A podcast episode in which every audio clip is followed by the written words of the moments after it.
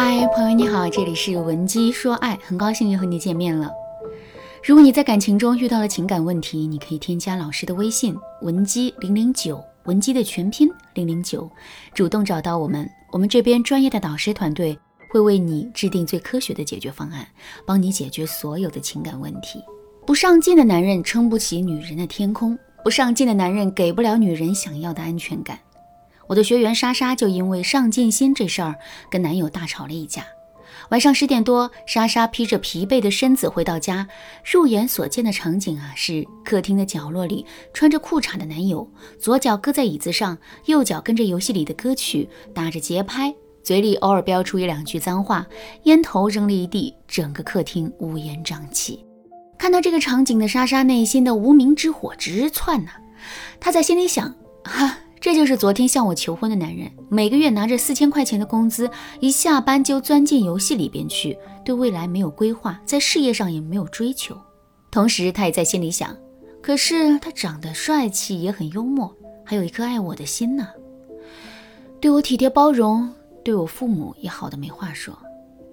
莎莎压住自己内心的火气，再次思考她到底该不该答应这个男人的求婚。爱情和面包到底哪个更重要？百分之九十以上的女人都想知道这个问题的答案吧？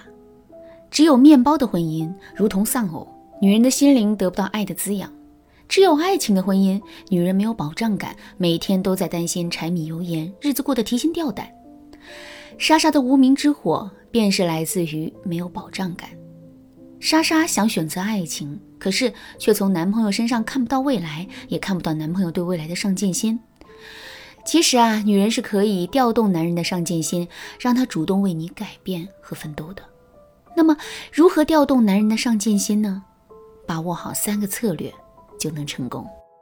第一个策略是利用登门槛效应，得寸进尺式引导男人。什么是登门槛效应呢？在我们的生活当中，人们是很不愿意接受一个难度很高的要求的，因为它费时费力，很难以成功。但是人们会很乐意去接受一个微不足道的要求，并且在实现了这个小要求后，会很有动力去接受一个更大的要求。这就好比是我们在登门槛时，一级台阶一级台阶的登，才更容易登上高处。所以啊，心理学家将这种现象称之为登门槛效应。给大家举个例子。如果我们给男人设置一个三年内必须买房才愿意结婚的目标，男人估计就会放弃你，因为三年内买房这个目标听起来太庞大了。他不仅会觉得自己实现不了，还会承受巨大的精神压力，每天都感到焦虑，每天都感到焦虑和沮丧。久而久之，他就会觉得自己给不了你想要的，害怕耽误你，索性就早点放弃你。其实，利用登门槛效应，我们可以这样给男人分解目标。你可以挑个男人心情比较放松的时间，告诉他，你看上了市区的某个楼盘，大概需要一百二十万。然后呢，你再给他分析，亲爱的，我们手里已经攒了二十万块了，咱俩再努力努力，争取在三年内攒个二十万，到时候啊，付个首付就可以把这个房子买下来啦。这时候他可能会说，二十万哪有那么容易攒到啊？你再给他分解目标。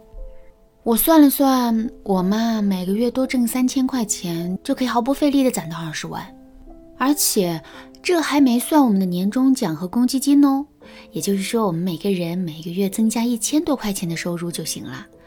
我少买两个包，你在工作上加把劲儿，把三年买一套房的一座高山，转化为一个月增加一千五百块收入的一捧细沙，一下子就变得毫无压力了。男人还会变得更加有动力。第二个策略是营造愿景，潜移默化式布下指令。大部分女人发现男人不上进的时候啊，就会像学员莎莎那样，内心燃起一股无名之火，进而命令男人：“你必须这样，你必须那样。”殊不知，你越命令男人，男人就越反感，最后还会对你进行反向攻击。这就像是弹簧一样，你越往下压，它就越往回弹。如果你想要激发一个男人的斗志，我劝你啊，不要用命令的方式，可以换一个更加温和的方式，比如说给男人营造愿景，让他心甘情愿地钻进你的圈套，消化你的指令。大家要记住啊，男人们都是吃软不吃硬的哦。如何营造愿景呢？给大家举个例子，在某个美好的清晨，你可以温柔又娇羞地对他说：“亲爱的，我昨晚做了一个梦，梦到我们去了漠河看极光，美极了。我们还面对着极光许愿、接吻，真的太浪漫了。如果我们以后真的能去漠河看极光了，那该多美好啊！”他要是说。做个梦而已，何必当真？你知道去漠河要花多少时间、多少钱吗？这个时候你就可以说，不就是一趟漠河之旅吗？我们的人生这么漫长，还怕凑不出这点钱、这点时间吗？我相信自己，也相信你。他看见你描绘梦境的兴奋场景、信心满满的样子，再去想象美好生活的画面，那么他的内心也许很快就会充满奋斗的激情，自觉地选择这个目标。这种愿景的设置主要是为了感召男人，而非命令男人。男人对此也不会感到压迫或者反感。第三个策略是有技巧的表达需要，激发男人的上进心。男人没有上进心呐，多半是被女人惯出来的。如果女人觉得有爱就够了，心甘情愿的陪着男人过苦日子，当男人满足了你们基本的生活需要，也就没有什么动力去奋斗了。如果女人对自己的现状感到不满，就要敢于表达自己的不满和需求，而不是一味的憋屈和将就。女人应该如何表达自己的需求呢？除了敢说以外，还更应该有技巧地表达自己的需求，让男人心甘情愿去满足我们。我给大家分享两个小技巧。第一个小技巧是利他式提需求，比如，如果我们想在市区买房子，我们可以这样说：“亲爱的。”我觉得你每天上班好辛苦啊！如果我们能够在市区拥有一套房子，你上班就不用这么辛苦了，而且以后孩子也可以拥有更好的教育资源。第二个小技巧是新毛式提需求，比如，如果我们想拥有一辆车，我们可以这样做。我们呢，可以经常在朋友圈发喜欢的车辆的照片，时不时找他聊聊对车子的看法，再跟他说说身边姐们儿都买了车。当你在他心里啊种下了这个心锚后，他会主动去满足你的。好啦，那今天的课程到这里就结束了。对于本节课的内容，如果你还有疑问，或者是还有没听懂的地方，可以添加老师的微信文姬零零九，文姬的全拼零零九，获得一次免费的咨询机会。最后呢，我们再来总结一下激发男人上进心的三个策略。